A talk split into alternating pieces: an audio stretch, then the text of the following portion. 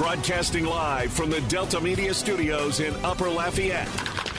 Two hours of sports talk like none other. Footnotes with your host, Kevin Foote.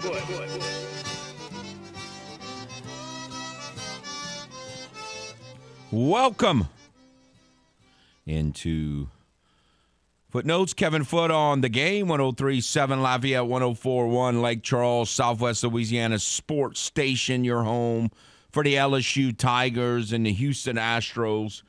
You can watch us simulcast on Stadium thirty-two point three and one thirty-three on L U S Fiber. The game hotline is seven oh six, oh one one one.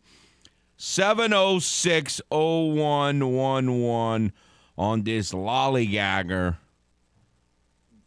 Thursday morning edition of Footnotes. I, you know, you know, soldier, I've noticed you're always last. Pacing myself, sir. I mean, I I just have this idea that the Astros, it's why I was so excited about Tuesday's win, because they got to win.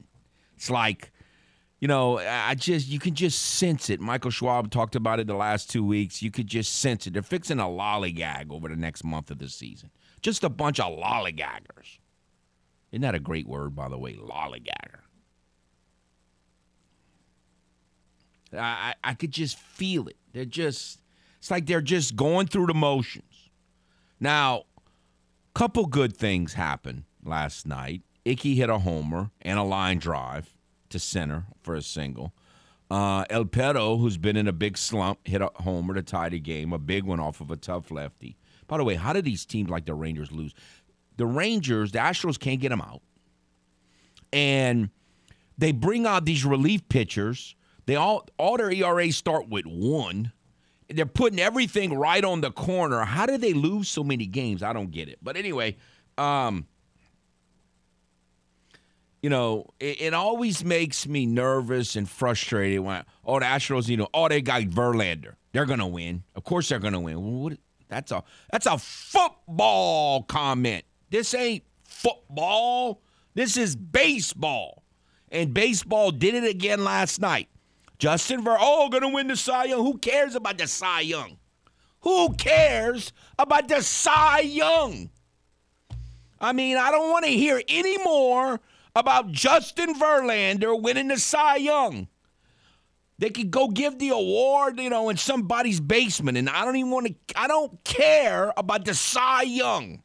Just up. Just outpitch Glenn Otto for me. Just do that. Let's let's start with outpitching Glenn Otto, and then we'll worry about some stupid award that means nothing. The Cy Young. Who cares? I don't want to hear about that junk anymore, the Cy Young. How about you outpitch Glenn Otto? Now, again, it, we, we talked about it the day before. Another classic example of baseball getting you. Glenn Otto, the Rangers had lost the Rangers had lost eight straight games that he started in. He hadn't won a game since June. And Justin Verlander, that's all they talked about. Oh, he's a, the runaway favorite for the Cy Young. Who cares? The Cy Young. Who cares about all this individual jump? Just stop lollygagging. So we, you know, and so what happens? Justin Verlander gets outpitched by Glenn Otto. Now, why is that? Because all, the, Ast- the Rangers, I don't know how the Rangers don't win more. Because, I mean, the Astros can't get them out. Corey Seager, oh, can he hit? Adolis Garcia. Now, to be fair, Adolis Garcia does way better against the Astros than most team he plays. He owns the Astros. I don't know why, but he does. He owns them. They can't get him out. Adolis Garcia. Can't get him out. And then last night, I don't think Le- Leotis Taveras is any good at all. But he, he he had this career night last night. Couldn't get him out. Could not get him out. And he's not even good to me. But, man, they got some guys that can hit. This cat, uh, the first baseman, he just he he just he's constantly on base against the Astros. Hit, he has, like, I think he's second or third in the major leagues in opposite field hits. That guy's just constantly pest. Can't get him out. But the biggest problem is Astros, once again, played at home. I appreciated that out of the blue they scored some fluke seven runs against a pitcher that owns them on Tuesday. I mean, again, that was a great victory, especially for, you know, this lollygagging phase they're going through. It's going to be a long August. Got to hear all this stuff about football season and and and, and how it started, and, and it's not, and we're still a month away, so you got a month to wait for this stuff. And then now, and the Astros, in the meantime, are going to lollygag. I got to watch Bregman topple ball to shortstop. Can he just, like, I'd rather him hit the ball to the pitcher, okay? You know, that's all Bregman does is hit the ball to shortstop. Top the, get, roll over on the ball to shortstop. Roll over on the ball to shortstop. That's all that guy, a three oh pitch. Roll over on the ball to shortstop. That's all he does. Hit the ball to shortstop. Like, I'd rather him hit to the pitcher because the pitcher might throw it into center field a few times. I wish cruise control for Bregman would be hit the ball to the pitcher. But that's all he does, hit the ball to shortstop, hit the ball to shortstop, hit the ball right at him. And, and, and he don't make the short, the shortstop don't even have to move. When Bregman hits it, he hits it right at the shortstop. He don't even make the guy move to make the play, just right at him. Every time. Unbelievable. So the Astros play again today. one ten first pitch. Framber Valdez against a guy, I think, making his second major league start. I think his last start was his first major league start. Um, Ragas. And, and who knows what's going to happen. Then you got this other issue. Um, a lot of Astro fans highly upset that Trey Mancini never plays. And that why trade for him if he never plays? There was a theory... There was a theory last year. I, I don't know that it was ever proven or verified, but that uh, Dusty was not happy with the moves before the All-Star break. He gets real loyal to his guys, and he doesn't. He kind of shuns the newcomers. He was real mad that Straw was traded, and I guess he's really into team chemistry and, and all of that. And so... You know, Mancini's not been playing. Vasquez has played some, but not a lot. And um, Mancini came on last night, got a, ba- a pinch hit, base hit. Uh, of course, you know, all that did was put Yuli in a position to have to do something, and he never does anything anymore. Um, and so I, I don't know. I don't know. I don't know what to believe. I uh, know Dusty's not there, but supposedly he's making out the lineup every day. They're just talking on the phone or whatever, and, and he's making out the lineup every day still. So, uh, you know, I don't know. They're going to have to figure that out. I, I don't have time for all these silly little games between the manager and the general manager. I mean, you know, they figure it out. Like, the man needs to play a certain amount of time. Uh, you know, they, they're going to have to – they need to they, – you know – They need to figure out. They need a spark right now because all they're doing is lollygagging. You know, play play him. Like, he better start at first base today. And what really makes no sense is they started a left-hander two nights ago, and McCormick, who can't hit right-handers, they played him then.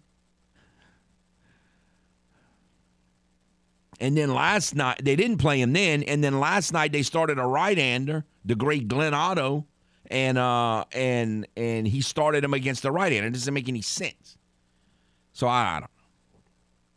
They, I, I don't have time for all this silly little Little League stuff. Oh, he's playing this kid and not that kid. I don't have time for that foolishness. Unbelievable. It's going to be a long – the rest of this month's going to be long. I mean long. It's going to be a long month because you got to hear all this foolishness going into football and how it's football season, but it's not football season. We They never play a game. Speaking of that, they're going to play a game tonight. I just don't have the patience for football. They never play a game. But on T V tonight, on N F L Network, if you're interested, the Patriots will play the Giants. Um... And we're going to talk about the Patriots some in, later in today's show. And uh, two, you know, very interesting case studies, as I like to call them. Um, I think Daniel Jones has gotten a little bit of a bad rap. I think when you never when your offensive line is a constant problem and you have a different offensive coordinator every year and you draft a running back really high and he never plays because he's always injured, it's kind of it, it, it amazes me how many people can't think past their nose to say, you know what, this guy, has he really gotten a fair chance? Like, he's got a different coordinator every year. He's got no offensive line. His wide receivers are always hurt. His tight end leads the league every year in the top two or three and drop passes every year. And his running back that they drafted it, it, it, it never, never plays. He's always hurt. Boy, he's gotten a fair, fair shake. Yeah. You know, I hear people all the time, it's like, Daniel Jones, he's terrible. Well, how do we know what he is? We have no idea what Daniel Jones is. None. We have no idea. None. None. Well, he turns it over. Well, of course he turns it over. His tight end never catches the ball. He's not there anymore. His wide receivers are always hurt. He has no offensive line, although the offensive line this year could be a little better. And and his and his supposed all-pro to be running back never plays. And they got a, they got a, you know, some of the time he's had Joe Judge as his head coach, a guy who, who they hired as a special teamer who had no business being hired for a head coach. No business at all being hired. So he's had no coaching. He's had erratic coaching. He got no running back. He got no inj- no healthy receivers. He's got no offensive line. Well, I mean, you know, it's a game of horse between quarterbacks. That's all football is. Fat cat. I know I'm fat, but I know this. There's more position. There's more than one position on on a football field, and coaching matters. And they ain't had any of it. But everybody's convinced that this poor cat. And I have no idea if he's any good. I'm just saying we have no idea. We have no idea how good Daniel Jones is. None, because because he, he he's dealt with nothing but junk since day one he got there. It, so we don't know. So you got that. Supp- supposedly his running back's healthy. He's ready to play. They've built up their offensive line. So this could be the first, in my mind, in the evaluation process of Daniel Jones as a quarterback, to me, this is the first year. All that other stuff means nothing. I mean, he was playing with a bunch of junk, backups. And you know what? He was still good enough to come to the Superdome and win last year. That was just absolutely sick. You know, of all the things that happened last year, that game was probably the most sickening. And it, it was one of the games that if they had the kicker, I think they win the game. Also think it was a classic Sean Payton loss that game. Uh, Casper Aquitta. And I think that's a game that if it's managed differently, that even though they played poorly, they, they would have won. And so we'll see how that plays out. The Mariners got another win yesterday. I wonder of all the people, and I always say national, it's not just national, local people say it too. I wonder if all the people who a month ago, two months ago were saying how, oh, that, all the teams in the American League East are going to be the playoffs and everybody else besides the Astros, they're all irrelevant. They're all irrelevant.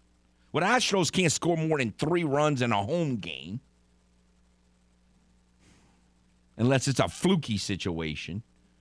And um, the Mariners are good. They just won back-to-back series against the Yankees. Um, you know, the the White Sox got a big a bad break. I don't know with Tim Anderson being out. I, I don't know if they're going to um, be able to to make it up. But I'm telling y'all, the Cleveland Guardians can pitch. They can pitch, and they've hit a little better than I thought they were going to hit. Uh, they're for real. And the Twins, the, the problem with the Twins is the Twins, the Twins are scared to death of the big teams. They just, they can beat the little guys, which the Astros can't do. But they're scared to death. Like when they play the Yankees, they just cower down. They play the Dodgers, the punks, they just cower. When they play the Astros, they normally just cower. They're just... I don't know what it is about them. It's like, oh, they talk about them on E S P N all the time, so we're just scared to death of them. That's kind of how the Twins are. They're just scared to death of these teams. I would have thought that Carlos Correa would fix that a little bit, but he hadn't fixed it yet. The, the Twins just cower to the to the big teams. They just – and then you got teams like the Rangers and the Royals. They just crush them. Justin Verlander, you know, Jose Urquidy, nine straight. Nine straight quality starts. Got the best E R A in baseball over the last nine starts. The Rangers just crushed them. Crushed them. Justin Verlander against the great Jim Otto. The Astros are going to win. They got Justin Verlander pitching. He's going to win the Cy Young. Didn't you know that? The Cy Young. Got outpitched by Glenn Otto. Rangers just crushed him.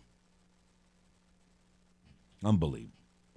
But he's going to win the Cy Young. Speaking of that, boy, the little M V Ps won again last night. I don't know what's gotten into the little M V Ps, but they've been winning games. I tease them all the time, so I was, I'm going to try, I try to give them credit where credit's due. They've been winning. They can be days. We can figure out if the lollygaggers can be days. Oh, man, they better be days. They need to win today. I need the Astros to win today and sweep the A's. Tired of losing to the A's. The little M V Ps are beating them. Astros should be able to beat them. This is our little mini project. Let's see if the Astros, and look, if they score, you know, nothing nothing over eight counts. That's the rules. We're going to see if the Astros can average five runs a game. Nothing over, anything over eight counts as eight. I don't want to, oh, they score one game, fifteen other games, they score two. That's stupid. That means nothing to me. Nothing. So nothing over eight, everything over eight counts as eight. And let's see if the Astros can average five runs a game on the last four games of this homestand, playing the A's and the Rangers. See if they can average five run, runs a game over the next four. It's time to get a base. Let's mix in a base hit every once in a while. It's going to be a long month, long month of August, long, long. All right, we'll shift gears a little bit to football. It's just lose. I'm uh, losing these games where they just no one can ever get a hit. It's just drop. Just, it, the Astros are starting to look like the Yankees. That's not a good thing. It's like if they don't hit a home run, they cannot score a run. They never get a hit with a runner in scoring position. And you know what? Home runs shouldn't count on that. When they talk about what is your batting average at runner in scoring position? We need to not count home runs. I, I want to see a little baseball played. The Astros starting to look way too much like the Yankees for me. Way too much. Not the pitching part. I'm talking about the hitting part. They either hit a home run or they, they cannot score. No one ever gets a base hit with a runner in scoring position. That has got to stop. All right, we'll take a timeout. Come back. Shift gears to football because some things I just don't get. We'll try to figure them out next on The Game. one oh three point seven Lafayette, one oh four point one Lake Charles, Southwest Louisiana Sports Station. Your home for the L S U Tigers and the Houston Astros. Are you fluent in Footlish? Not to worry. We're here to help with the Footlish Dictionary. Benedict Arnold's. Benedict Arnold's. Now, an N F L expansion team that stole a bunch of Saints players and coaches when first created, also known as the Carolina Panthers. Now, back to the man with his very own language, Kevin Foote and Footnotes.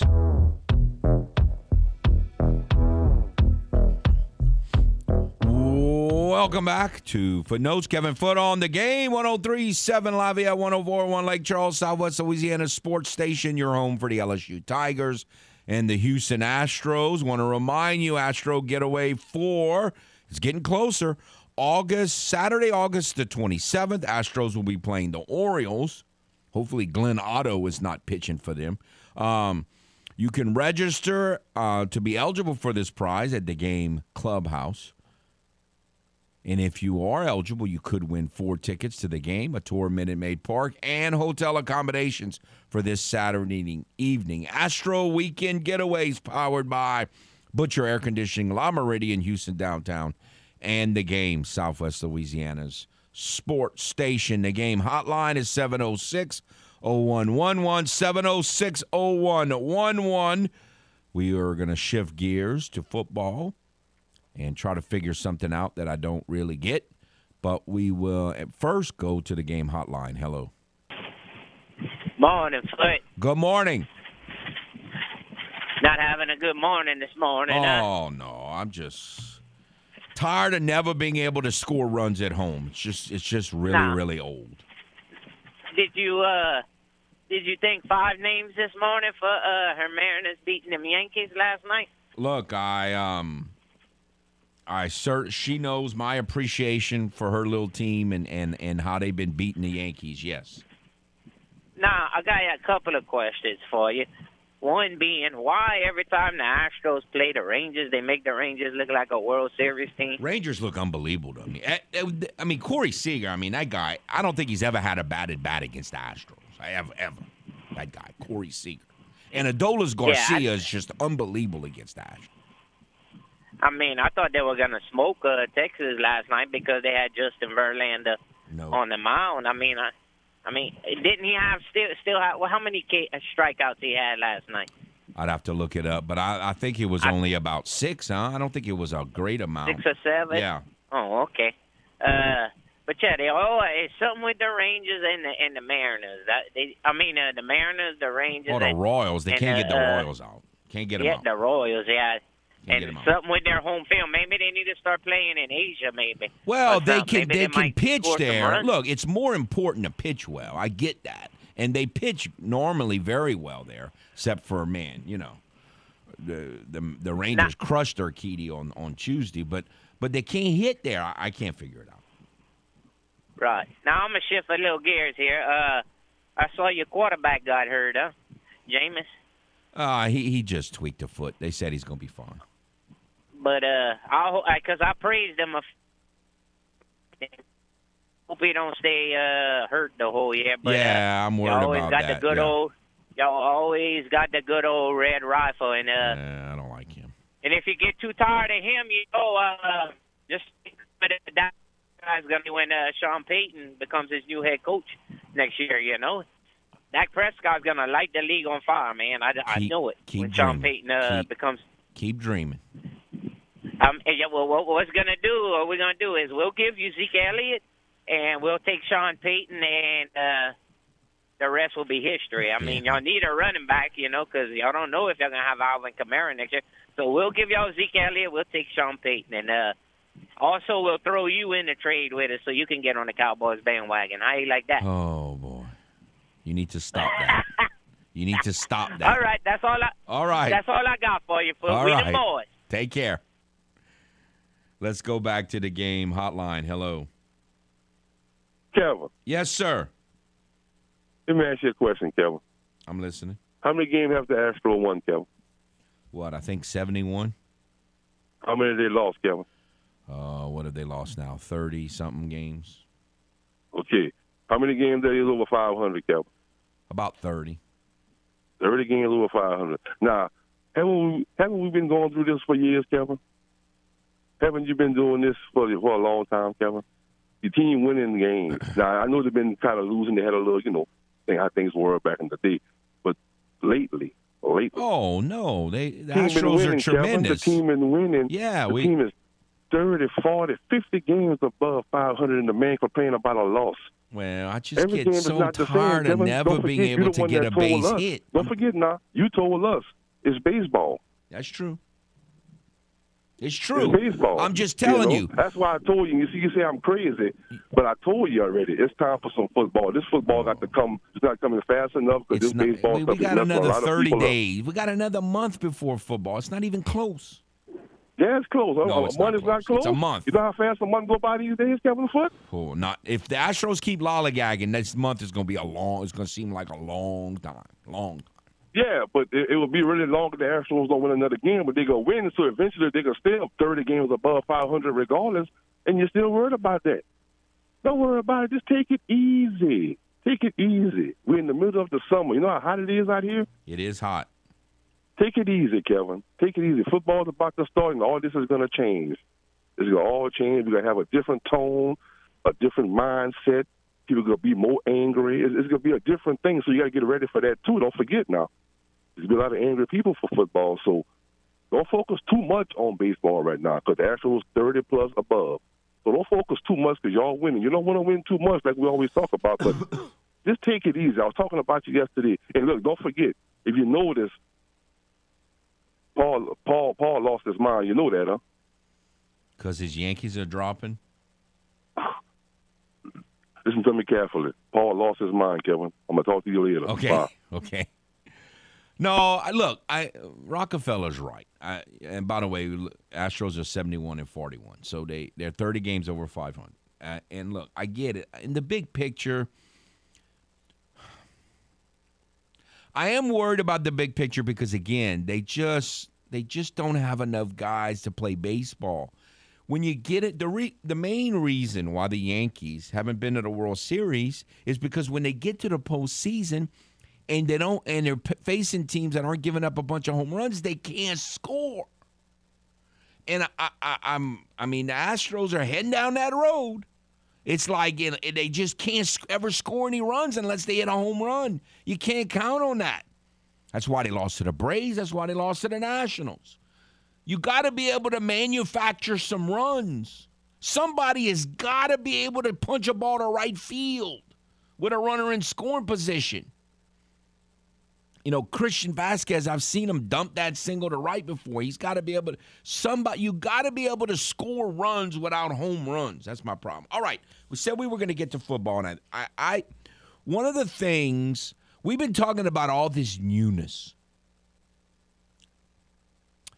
New coach for the Cajuns, new coach for L S U, new coach for the Saints. I, I, I think it's a little different for the Cajuns and the Saints because – yeah, there's a new head coach, but the organizations and that word culture that they are, everybody loves to use, it really hasn't changed very much. There's really not that much of a difference, which brings me to the question. I, you know, all the reporting we've been hearing coming out of New England, and again, they're playing the Giants tonight on N F L Network in a, their first preseason games. I, I just don't understand it. Like, they lose the offensive coordinator. He goes to be Josh McDaniels, and he goes to be the, the head coach of the Raiders. And they change their offense. Apparently pretty dramatic. Why would you change like the the um there's gonna there's always gonna be tweaks. I get that, but I don't think the Cajuns t- totally changed their offense. Uh the, the the Saints aren't totally changing their offense. Like, I don't understand why you would totally change your offense when you have a second-year quarterback. So, essentially, he's a rookie all over again. Really, Mac Jones. Like, you're not – he's not going to be able to build on anything this year because he's having to figure out this whole new offense that apparently has got them all bumfuzzled because they don't know what's going on, if you believe any of the reports. They got this bozo, Matt Patricia, who's a former defensive coordinator, who he's always seemed like a, a, a bozo to me, and, and supposedly he's the O C. And if you read between the lines, sounds like Belichick's really going to be calling the plays. Belichick's one of the great defensive minds of all time. Now, I'm not saying the man can't coach. He's arguably the best coach ever, but he's a – so you got two defensive guys. You're totally changing your offense with a second-year quarterback. I just don't understand that. That's why – and again, you got the same – not all the same people, but many of the same people who were like, what are the – what is going on with the Patriots? Oh, the Saints are going to be terrible because they don't have a – well, the Saints have maintained continuity. The Saints have voted for continuity. They promoted from within. I mean, not a lot has changed other than Casper Aquitta's not there. I mean, what else has changed? Because Dennis Allen's still going to run the defense. You still got roughly the same assistant coaches. Pete Carmichael's coached more games for the Saints than Casper Aquitta did by, by like, what, twenty games? He's coached like twenty more games than Casper Aquitta because he, he called all the plays through the whole Bountygate season, and Casper got hurt a couple, you know, he missed like two or three games over the years for various reasons, and, and Carmichael called those plays. So he's coached like twenty more games that uh, offensively than Casper Aquitta. So – I don't know. I, I, I really don't get why you would vote to not continue. Now, you might say, well, this is Josh McDaniels' offense, and we don't know how to run it. Really? I mean, the guy was there forever. I just, I don't know, that number they keep throwing out there, they coach like two hundred eighty or so, whatever games together. Like, they really they don't know the offense. And if they were that displeased with the offense, I mean, to be fair, the offense the last few years hasn't been very good. Now, most of us think have, have viewed that as they had per, serious personnel issues on the offensive side of the ball. That seems logical to me. I mean, that's why Brady said, I'm out of here. I, I, what, you want me to earn it? Oh, no, Cat. I'm going somewhere where I got – I, I want the most, I want talented receivers. I want a great defense. I, I want to go where I don't have to, you know. No, this I'm Pleasure Cruise Tom, Cat. I mean, and so he got out of there uh, after a fairly mediocre season by his standards, and so the offense had some issues, personnel wise, and still kind of does. But um. So I don't know. I, I I think continuity makes sense. I mean, there's been examples over the years. You you you um the Cowboys had this great run. They got rid of Jimmy Johnson. Barry Switzer, of all people, became the head coach, and they still won the Super Bowl because they had continuity. Yeah, the head coach was different, but it wasn't all that different. What was that guy? Uh, now, look, Barry Switzer, you know, that wasn't going to last long. And that, that was just a one- or two-year thing, and I get that. But right now, we're just talking about this year. Um, You had the guy at Miami. Uh, what's his name? The old ex-Cowboy assistant. He went to took the job as the Cleveland Browns head coach out of the blue. And, and, and left the program... Um, and left the program, this great football team, to an assistant coach, and, and they won the the national championship. So, you know, I I, I don't I think continuity means something. Um, no question. I I th- I think continuity means something. So, I don't know what the Patriots are doing. I really don't get it. But I think on the flip side, what the Saints are doing makes more sense. Like, why change everything? All you're doing is inviting chaos. And it sure seems like that's what the Patriots are doing. So, look, Belichick is going, you know, to the beat of his weird drum for a long time. And he's won a lot of games, and he's arguably the best coach in N F L history.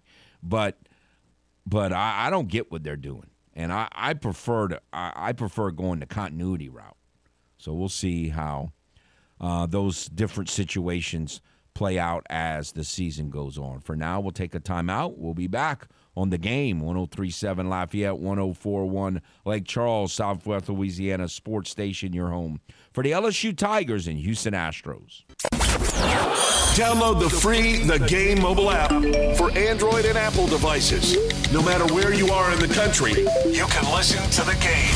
one oh three point seven Lafayette and one oh four point one Lake Charles, Southwest Louisiana's sports station.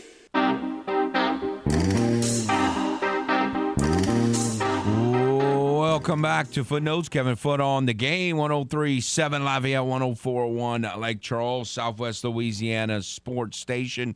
Your home for the L S U Tigers and the Houston Astros. Speaking of the Astros, they will be playing this afternoon. one ten first pitch. Some cat named Reagans against Framber Valdez. Um... I, I, I, this streak of, you know me, I don't like setting, breaking records and all that kind of stuff. You don't mess with that stuff. Uh, um, Astros were like the first team in American League history to have three pitchers with consecutive quality short streaks. Um, well, technically, Verlander, even though he got out pitched by the great Glenn Otto last night, um, he had a, a quality start because he gave up three runs in six innings. Um, Urquidy got lit, and Framber's, a, Framber's only like two or three games away from setting the all-time Astral record for consecutive quality starts. Uh, and so uh, I was kind of hoping in his last start he would give up four, and because the, the Astros were on the road, so they were able to score runs. I mean, they could score runs on the road, but at home, I mean, how do you score runs? I mean, how do you score runs? You gotta, you got it's three fifteen down the right field line. What is it, about three twenty, three twenty-five down the? I mean, down the left field line, like about three twenty-five down the right field line. I mean, how, how do you hit the ball that far? Um, but never score runs at home. But on the road, they had scored a bunch of runs at Cleveland, and and, and I was hoping he'd give up four and they'd win the game, you know, eight to five or something, and, and get finished with all that consecutive history-making junk. And, you know, because, I mean, the Piper's paying attention.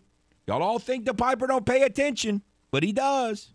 So I, I don't want I don't want any part of all that foolishness. But anyway, that game today, one ten first pitch.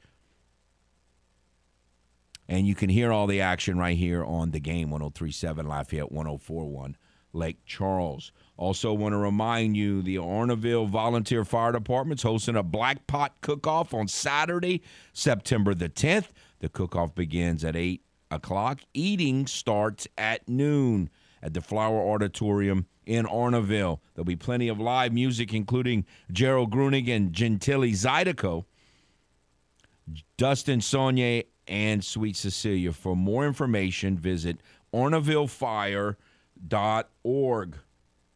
All right, so we've got um,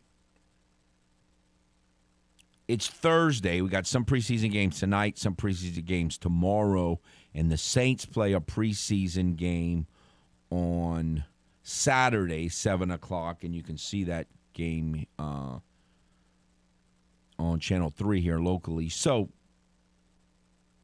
yesterday, the Saints cut Malcolm Brown. So, on this show, we've been yearning for to add quality running back depth since last off, since like last May or April, we've been talking about this. Again, way before the forty-one went to Las Vegas. Uh, the the Most people's concept or discussion about adding running back depth is based on um, Z twenty-eight's trip to Las Vegas. We were talking about that way before that. I don't want Z twenty-eight to become a dump truck. See the Benedict Arnolds.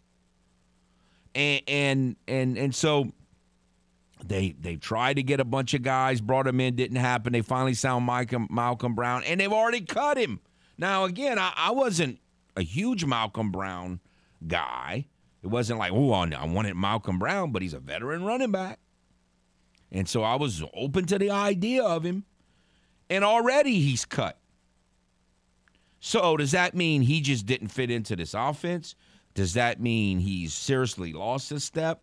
Does that mean they really like what they have in Abram Smith and, God forbid, Tony Jones? Tony Jones. Please tell me this isn't going to happen. Please tell me Tony Jones on Saturday night is not going to rush for like one hundred twenty yards, and everybody's going to be going, you see, Tony Jones. Let's just bank on Tony Jones. That's all we heard. Like, oh, Tony Jones. I mean, it's not like I really don't hate the guy. He didn't keep him. He didn't cut Murray. But I could just see it now. Tony Jones going to rush for one hundred twenty yards Saturday night. And everybody's going to be going, what do you need to go out and get people for? You got the great Tony Jones. Um, there's a name that I don't love this guy, but I like his skill set pretty much. And I, you keep hearing hints. Saw it again today. that Ronald Jones, ex-Yuck, might not make the Chiefs team. Like, he he's supposedly on the bubble. And they've been talking about that at the beginning of the camp. For whatever reason, he's not. They got some, uh, I can't remember the guy's name. Is it Pacheco? I don't know. He, a guy I'd never heard of is supposedly flashing in Chiefs camp, running back. Um, and Ronald Jones apparently is square peg, round hole with the Chiefs offense. I don't know why. It seemed like he would Matt fit in pretty well there. Now, he hasn't been cut. But could that be something?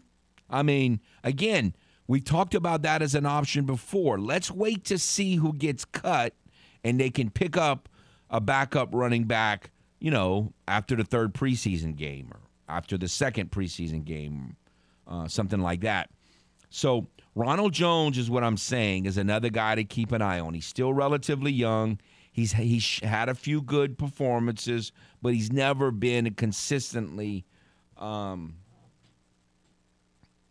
kind of what people thought he would be when he came out of U S C. So, uh, you know, we'll see. I, I he just I'm just saying he intrigues me. Uh, he can catch the ball out the backfield, and and he and he has some home run distance. Uh, again, he's not great, but. Plus, you got to love the whole rivalry thing with the Yucks. You know, you know we'll be all fired up to play the Yucks. So um, just something to keep an eye on. Ronald Jones is not um, is not a lock, apparently. So, and I'm sure there's a couple other uh, veteran running backs who will fit that bill, who might get cut for whatever reason, don't fit in or whatever. And and so it's not over. But here we go, still still in need of another running back. I mean, this is getting old. We've been talking about this for fifteen months, and it still hasn't been solved.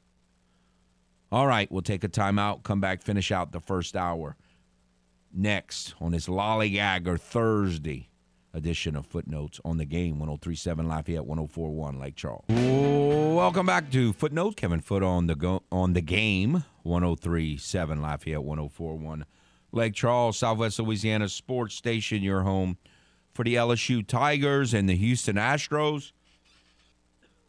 All right, so we'll be talking more football. Plan on the original plan was that we were going to start our um,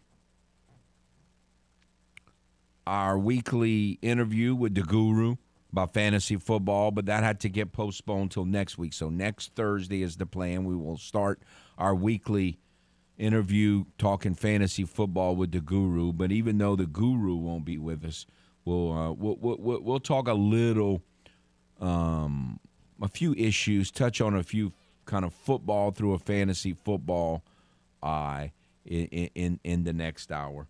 But um. So we'll, we'll, you know, we'll do that and some uh, some other football issues. Even touch on some interesting things that um, Coach Des said yesterday at his biweekly press conference, uh, heading into Saturday's first scrimmage of the of the of the Cajuns' August camp. So we'll do some of that in the in in the next um, in the second hour as well, as we kind of head towards a weekend that, again, it's a it's going to be a big weekend for colleges all over the country. Of course, you know, it's it's mostly C I A stuff, you know, all behind the scenes. Uh, you know, I was talking about yesterday bringing up the idea of colleges having preseason games one day, since colleges want to be like the pros. But I, I don't – I mean, if you have preseason games, I mean, what are, you, what are they going to what, – what, what would they do, you know? And I don't know how that sits into this whole C I A method of college football over the last twenty years. So I don't know. We won't know much about it is what I'm saying, but, uh, it, you know, some it'll be some significant – inter-squad scrimmages that could decide some quarterback spots and offensive line spots and running back spots all over the country. So that's kind of big weekend for football, but again, a lot of it on the college side will be behind the scenes. That'll do it for the first hour. Another hour to follow on The Game, one oh three point seven Lafayette, one oh four point one Lake Charles. Broadcasting live from the Delta Media Studios in Upper Lafayette. Two hours of sports talk like none other. Footnotes with your host, Kevin Foote. Welcome back to Footnotes. Kevin Foote on The Game, one oh three point seven Lafayette, one oh four point one Lake Charles, Southwest Louisiana's sports station. Your home for the L S U Tigers and Houston Astros. You can uh, watch us, as always, on the simulcast Stadium thirty-two point three and on one thirty-three on L U S Fiber. The Game hotline is seven oh six, oh one one one, seven oh six, oh one one one. Got some good therapy from Rockefeller today. Needed that a little bit. You always need, that's part of what we do here. Give each other a little therapy. Give each other some food for thought. So if you want to talk about baseball, college football, N F L football, and whatever else in the world of sports that uh, might interest you, certainly feel free to um, call us on The Game hotline again, seven oh six, oh one one one. I want to get back to this running back situation.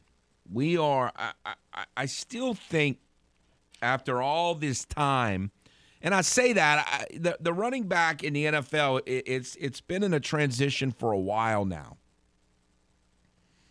For, for a long, long time, you had a running back. And whether it's the, um, you still have that a lot at the high school level, especially around here, where you'll have a, a workhorse, what we call a bell cow running back. And so that guy gets the ball, you know, whatever, twenty-five times a game. You know, there's a couple, there were a handful of guys, you know, get it, you know, even more than that, almost thirty times a game. It's probably a little too much, but that, that still happens fairly often at the high school level. You have a stud and you kind of ride him. Um, You know, the Cajuns for years now have gone with like a three-headed monster. And so, which leads right to the point that I'm getting to. And because, you know, even at the N F L, like you have a you have a handful of just guys like Derrick Henry who are, would, you know, Jonathan Taylor became last year, which you'd call that bell cow running back. But so many others... You're, it, it's all a committee. And so let, let, let's say, let's go back to the Cajuns example of the three-headed monster. You know, when was that? Three years ago when they had Raymond Calais and Trey Ragas and Elijah Mitchell. Who was the starter? Well, it kind of depended on the game. I mean, sometimes Ragas started. Um Sometimes Elijah Mitchell, because, again, started for that. What does that even mean? It means nothing because they're all three playing.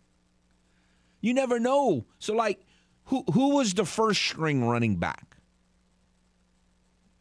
Probably most people would say Mitchell, but on any other game, it could have been Ragas, could have been Calais. So you're telling me Raymond Calais was a third-string running back his senior year at U L? No, he wasn't. They were all first-string running backs because it was a committee. And and and that's the thing that I keep I, – I still think people are missing about – and obviously I'm talking about the Saints, but about other running backs. It's not just a Saint issue. It's all over the league unless you have, you know, like a Derrick Henry or a, a Jonathan Taylor as your running back. They're, they're, the what people consider, like Mark Ingram is not a backup running back. I mean, if you look at a depth chart, he is. But, but, but, but what I'm saying is if you're the backup center, you hardly ever play. But if you're the backup running back, you you play a lot of plays. You might start the game. I mean, the first play of the game, very possibly, um, Z twenty-eight might be lining up in the slot. And, and, and Superman is lining up in the backfield. He's technically the starting running back, if you believe in all that starting garbage. What I'm saying is what we consider the third string or the depth running back is really the backup. Nobody, hardly anyone, unless you, maybe a, you could argue when he's healthy, a Derrick Henry, hardly nobody has –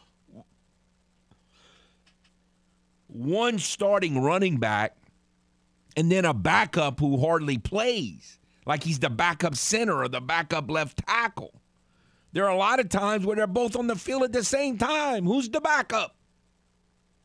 So what I'm crying for, it, it, you know, this idea, well, they, they already have a starter and they have a backup. Well, why is that important? Because the th- the quote-unquote third running back is a backup. He's not really the third running back.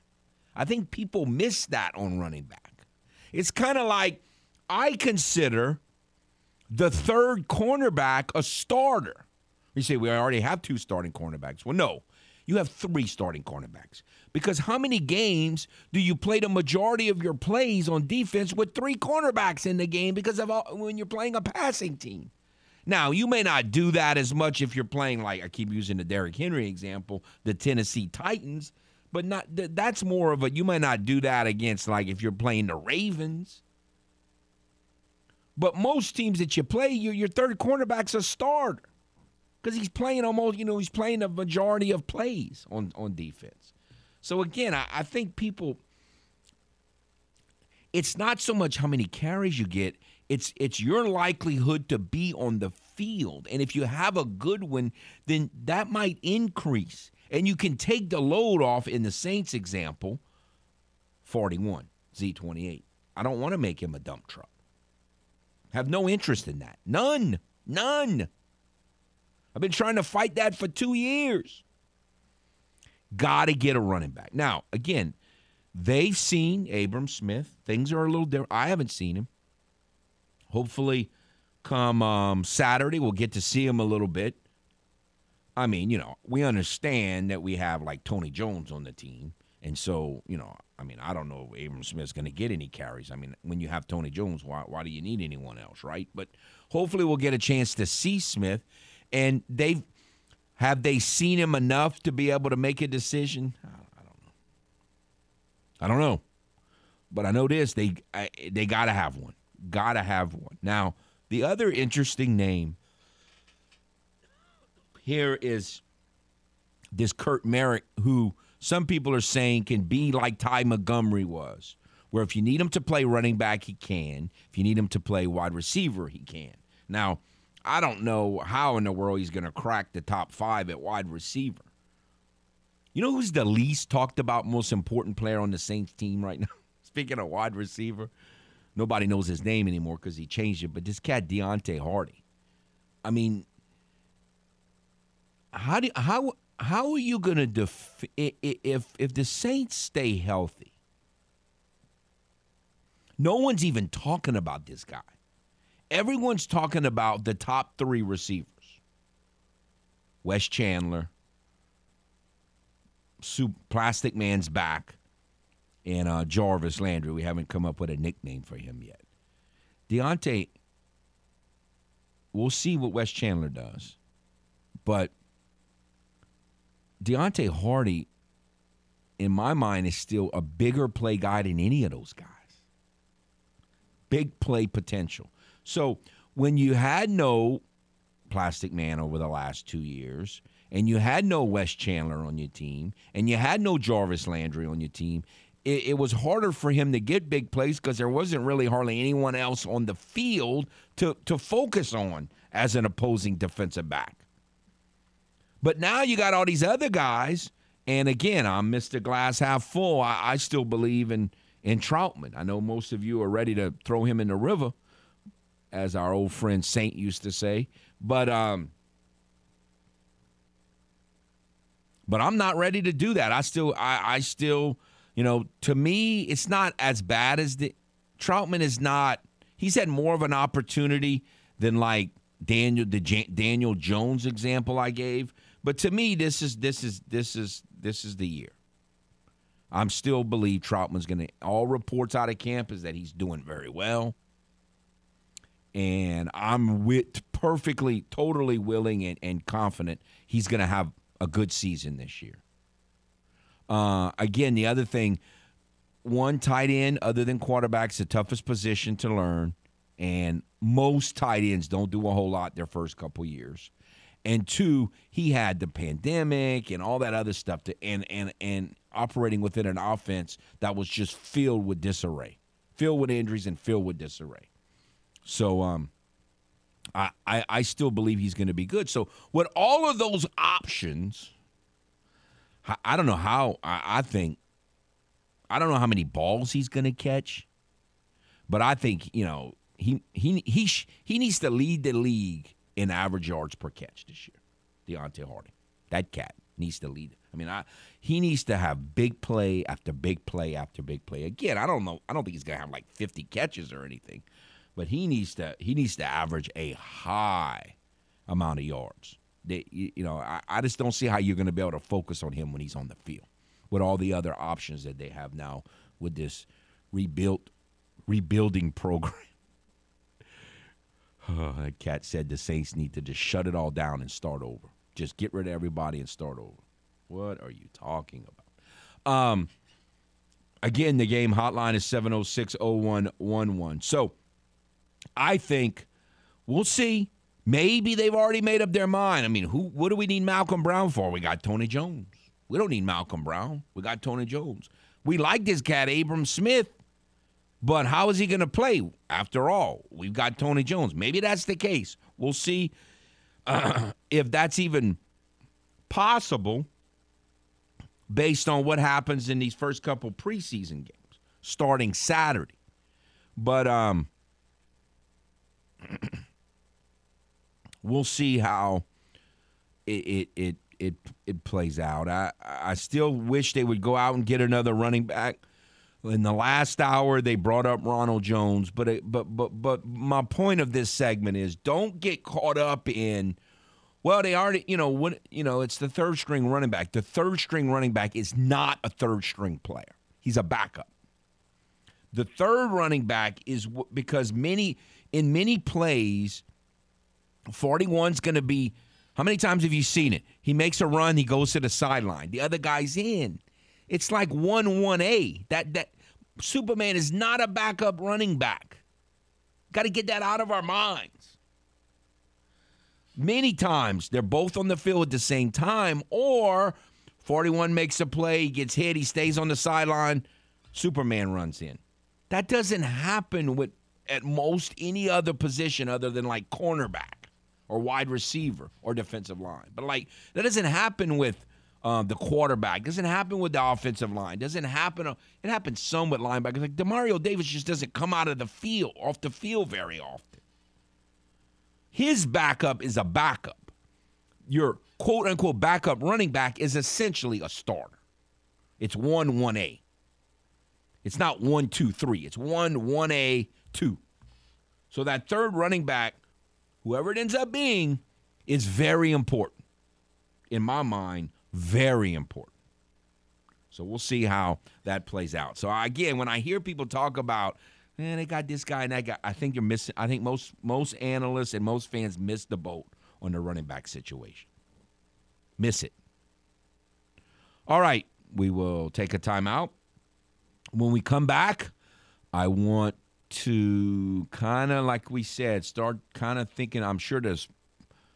I'm sure Guru's probably only been in, already been in four or five drafts. Some people have uh, we heard um, Miguez and Mesh arguing about a fantasy draft that they had a, seemingly about two months ago in July. I can't even imagine having a fantasy draft in July. We don't even know who's on whose team.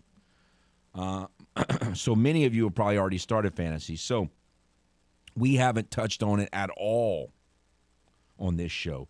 But I want to, again, next Thursday, a week from today, we're going to have the Guru on, and we're going to start our weekly visits talking about fantasy football. But I want to kind of start it today and discussing some isolated team situations and player situations with fantasy in mind, and we'll start that next on The Game, one oh three point seven Lafayette, one oh four point one Lake Charles, Southwest Louisiana Sports Station, your home for the L S U Tigers and the Houston Astros. Johnson throws. Butte's got it wide open at the ten. First.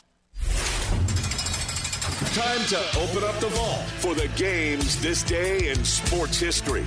August eleventh, nineteen nineteen. The Green Bay Packers Football Club is officially founded by George Calhoun and Curly Lambeau. The club is named after sponsor, the Indian Packing Company. That was this day in sports history. We now return to the game. one oh three point seven Lafayette and one oh four point one Lake Charles, Southwest Louisiana's sports station.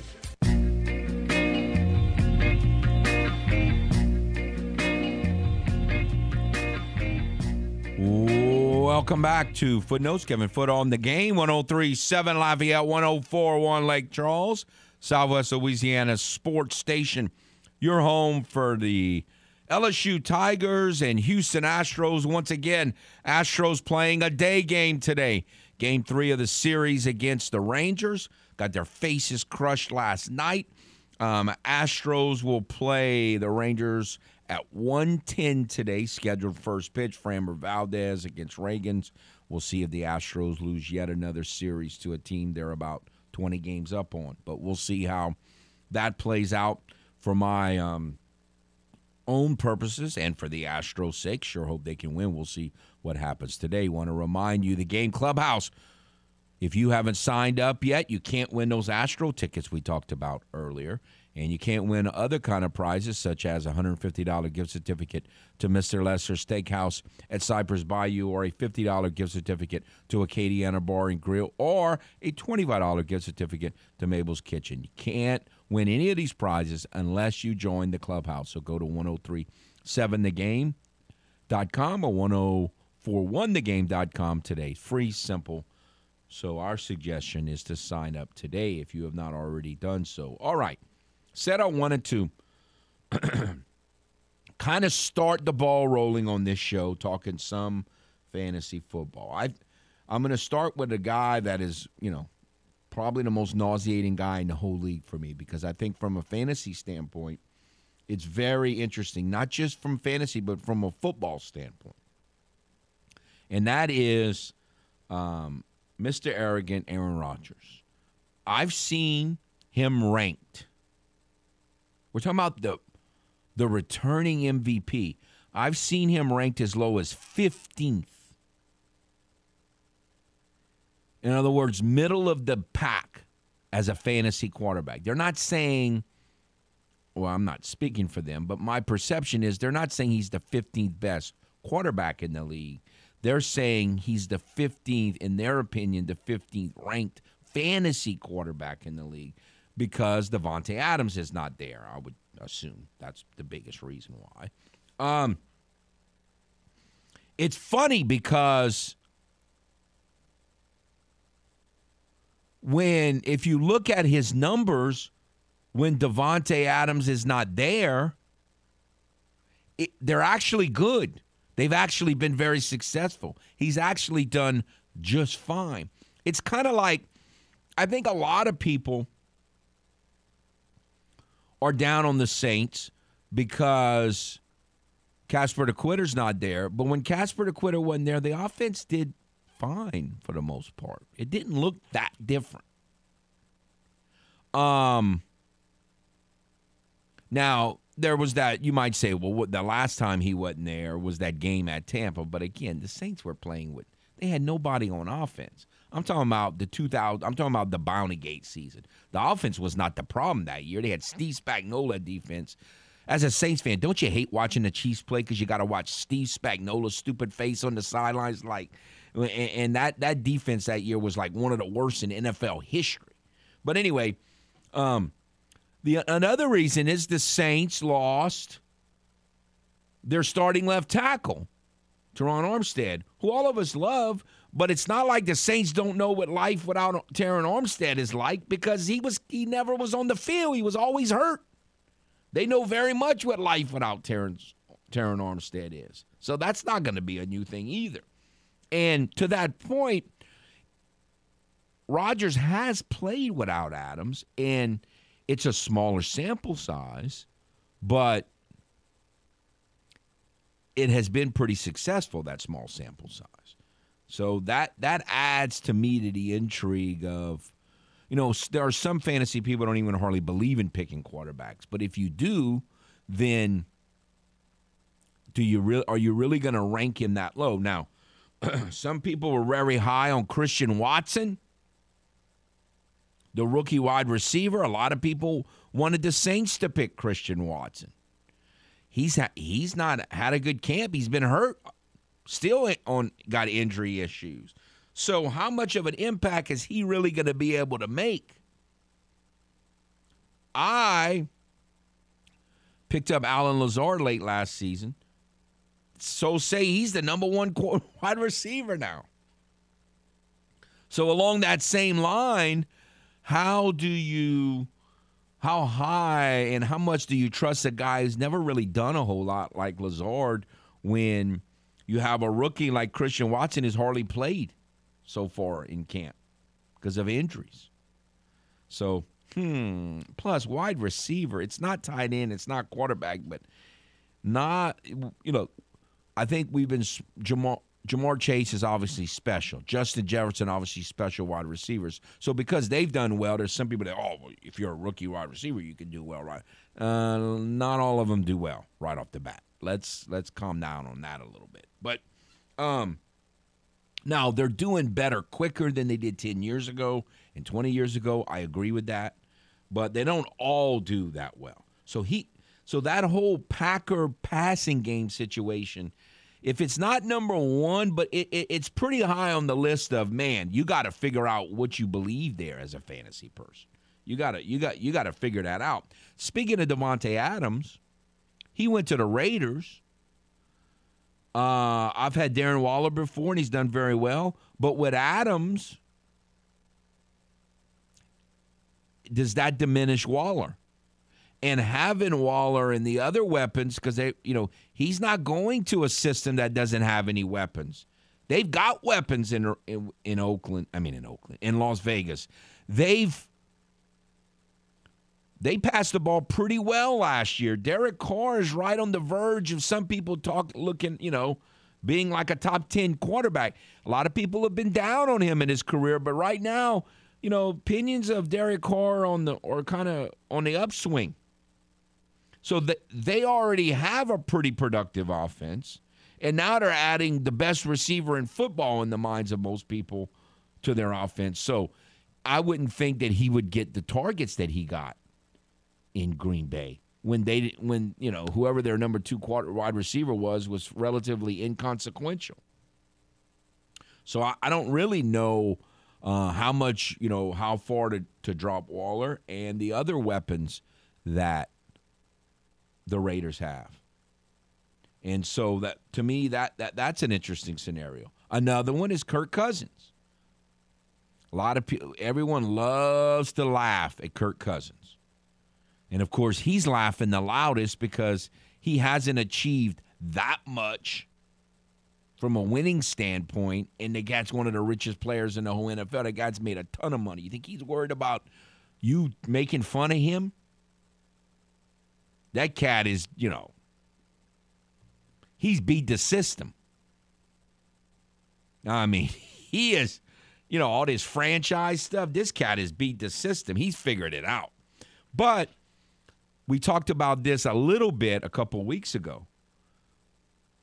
If you believe all the reports, him and Zimmer hate each other. Well, Zimmer's not there anymore. So what impact could that have on him?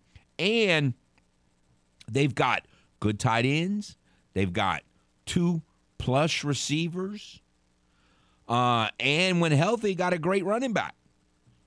Again, the Vikings defensively have been a problem.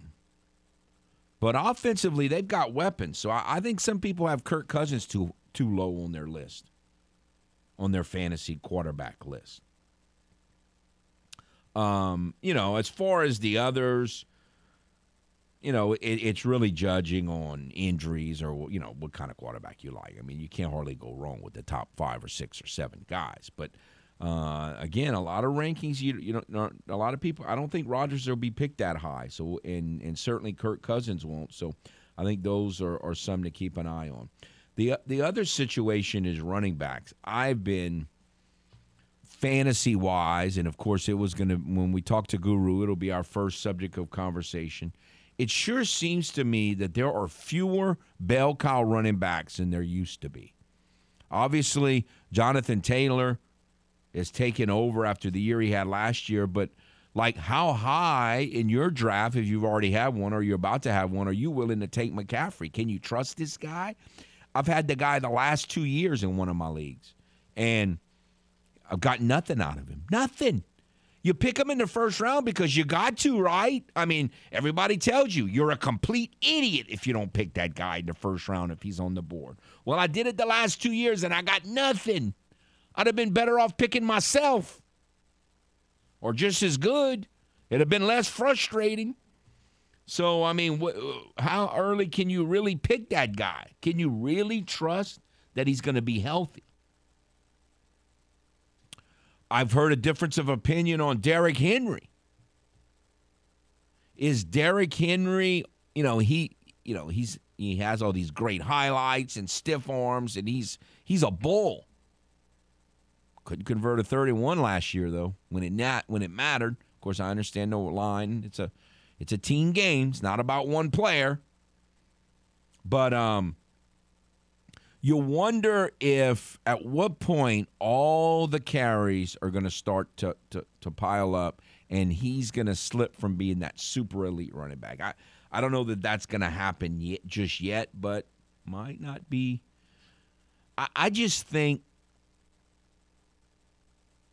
I think over the years there's a lot of second and third round talent running backs that are picked in the first round just because every you uh, fantasy owners feel the obligation to pick a running back uh, a running back in the first round. But I just think there's a huge chunk of um, running backs that are in that not that elite level, but in that very next level. I think that I think that next level is, you know, is a lot more populated. Saquon Barkley. Same thing as McCaffrey, except for I think he's heading in a different direction. I think, I think, do you as a fantasy owner, do you really, do you not think that Barkley has a better chance of being healthy this year than McCaffrey? You know, I'm sure there's a difference of opinion on there. They've both been totally messed up the last two or three years with injuries, but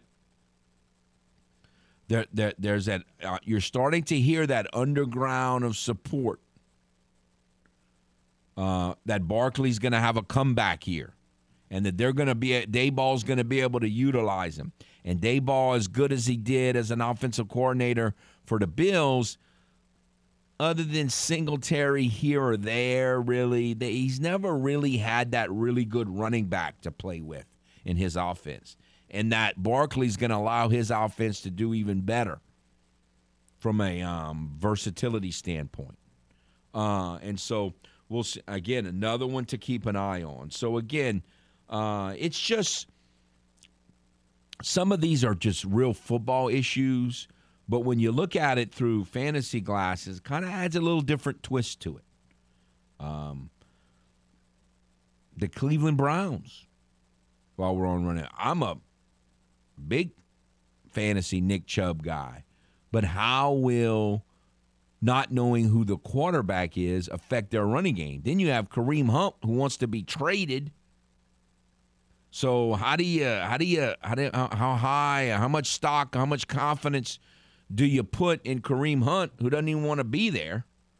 And how will having really big questions at quarterback, and you don't have the same wide receivers, and one of your wide receivers just got hurt. He's a return guy, and he's on I R now. But, um, you know, how is that going to impact a guy like Nick Chubb, who's been a very productive fantasy running back the last couple years? So a lot of big question marks, really, a lot of question marks in fantasy, and I'm just kind of kind of getting to this party a little bit on, on, on, on the late side here. But no, those are a few of the issues that I've kind of noticed right off the bat, and we'll get into those over the next couple of weeks as fantasy drafts are going to happen. What am I, about uh, about nine days, ten days, a week and a half away from our first one? So I gotta, I gotta giddy up. I gotta pick it up. Start uh, making some decisions here. All right, we will take a timeout. Come back and finish up this lollygagger edition. That's what the Astros look like right now to me. I, I just sense it. They're just about to go through this August lollygagging stage. Hopefully they prove me wrong. We'll come back on The Game, one oh three point seven Lafayette, one oh four point one Lake Charles, Southwest Louisiana Sports Station, your home for the L S U Tigers and the Houston Astros. Let your voice be heard. Hello. Give us a call on the hotline at three three seven, seven oh six, oh one one one and speak your mind. Hello. This is The Game, one oh three point seven Lafayette and one oh four point one Lake Charles, Southwest Louisiana's Sports Station.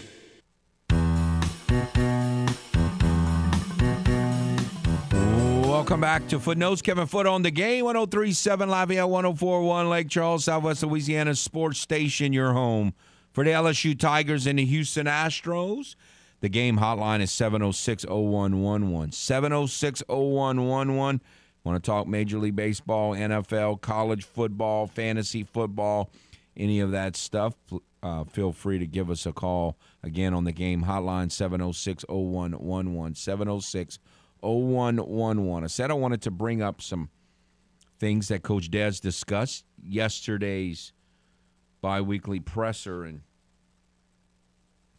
one of them is it's becoming pretty clear, just based on what they're talking, that the true freshmen that may make the biggest immediate impact for the Cajuns is offensive lineman from Pineville, Caden Morrow. And, man, I, I don't even – he seemed like he was one of the later guys, and he's obviously made a big impression in camp. Asked Coach Des yesterday, how does it look for James Ohanba? And he's the guy from Michigan State. Transfer. He is a, um, you know, a redshirt junior, so he's got more time, certainly, in um, at the Division One level. And Coach Des said he's, as of now, he's, you know, he's in the mix, but he's still technically on the depth chart, a, a, a second string player. Now, again, one of the things that, if you remember, that is was a big part of the Coach Napier philosophy, you know, and in this particular case from Coach Sale, when they got here in two thousand eighteen, that is not changing, is they believe in playing as many players as you can. And so they're hoping to be eight or nine deep on the on the offensive line, where eight to nine guys are going to not play a lot, a lot, but going to get, you know, meaningful snaps and have somewhat of a rotation. Now, I believe that that rotation philosophy is going to get diminished a little bit, especially in this is what I would expect, especially in the second half of games, um, especially competitive games. But um, but so we'll see. But no, it sounds like Morrow is really um, turning some heads and creating a lot of playing time for himself. So we'll see how that plays out at one of the. Of, at one of the guard positions. Uh, another thing that I, I hadn't really even thought about that was discussed yesterday is the progress that backup kicker Thomas Leo has made, and that, in fact, Coach Des said he is, you know, in, very much in the mix of maybe being the kickoff guy this year. Because if you remember, uh, Kenny is coming off of an injury. Uh, he's trying to maintain his position as the place kicker.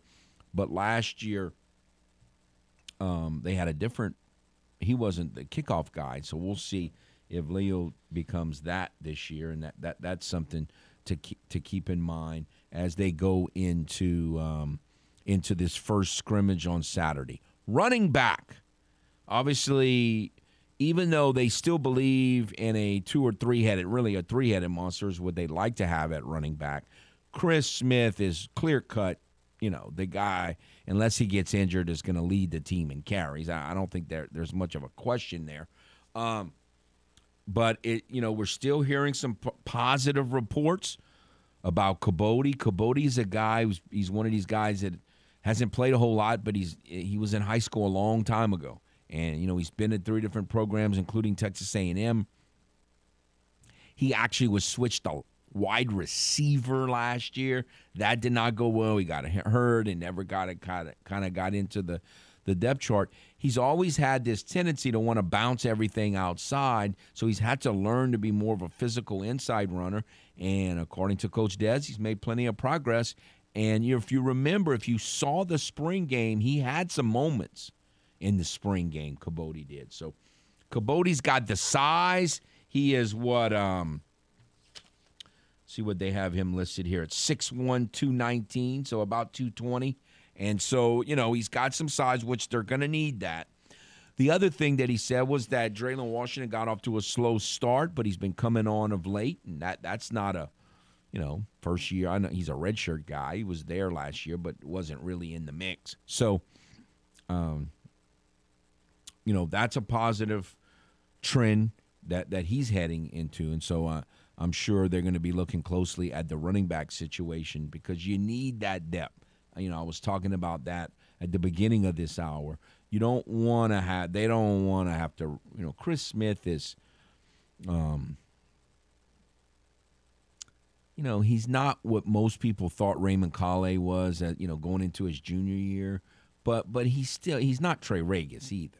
And so, you know, you, they think he's healthy. Uh, he's one of the leaders, if not the leader of this team, and they're going to be counting on him heavily, but but you don't want him to have to carry the ball twenty times a game. I mean, that that's not something they really believe in doing, and I, I, I totally support that. I mean, Coach Des has mentioned it a few times. I remember Elijah McGuire's senior year.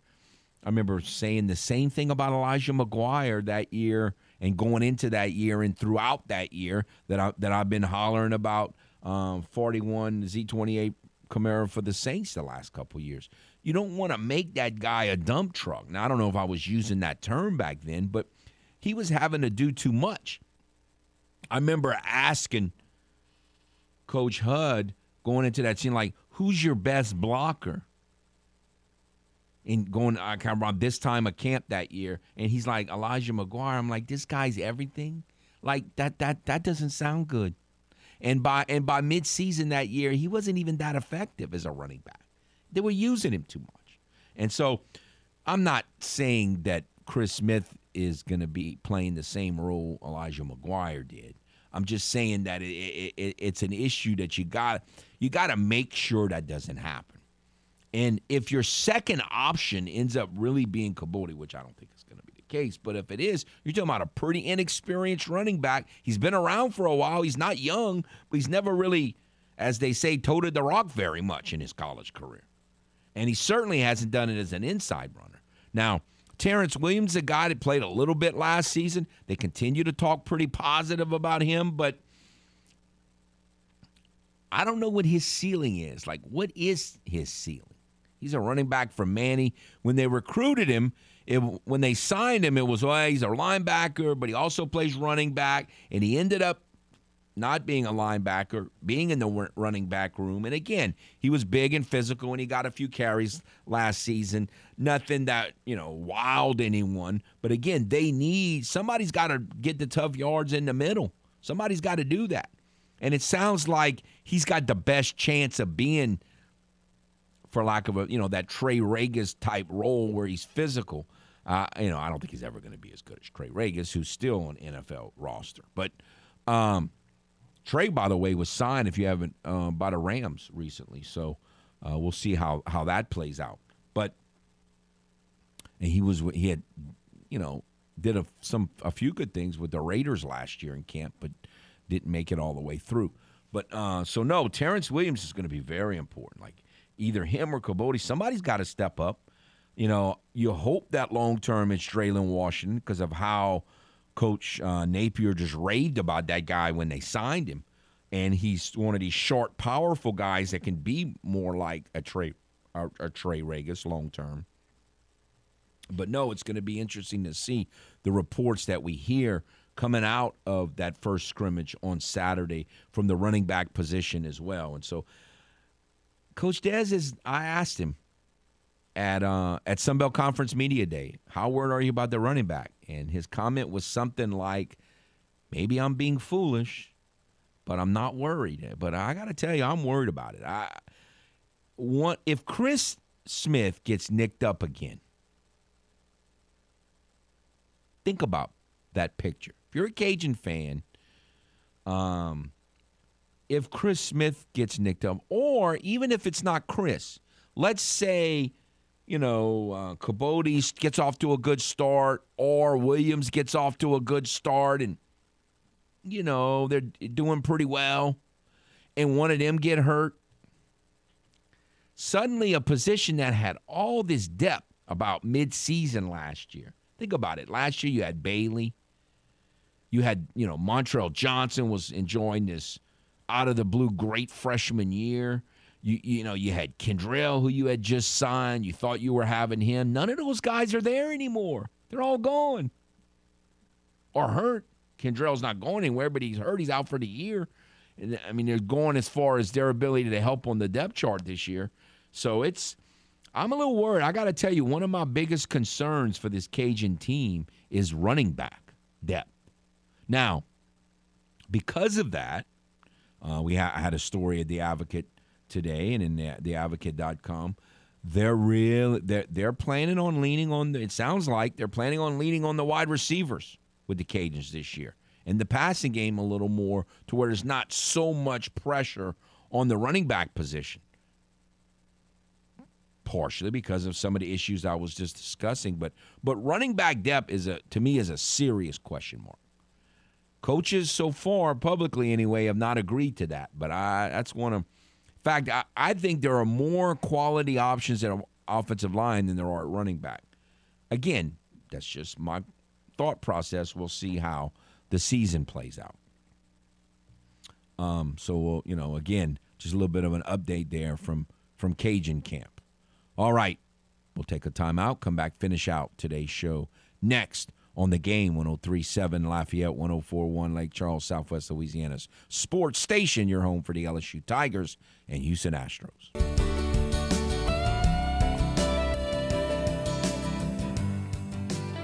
Welcome back. Oh, Joe Morgan. Every time I'm going to hear anyone's going to say his name, all I'm going to think about is that twenty-eight twenty-seven loss to the Packers. Joe Morgan made that great catch on that long play, kept the, the Saints in the game, but they lost by a point. Very, very, very frustrating game. Welcome back. Only got a few minutes left. Uh, today's edition of Footnotes. Again, Astros play day game against the Texas Rangers, one ten first pitch. Man.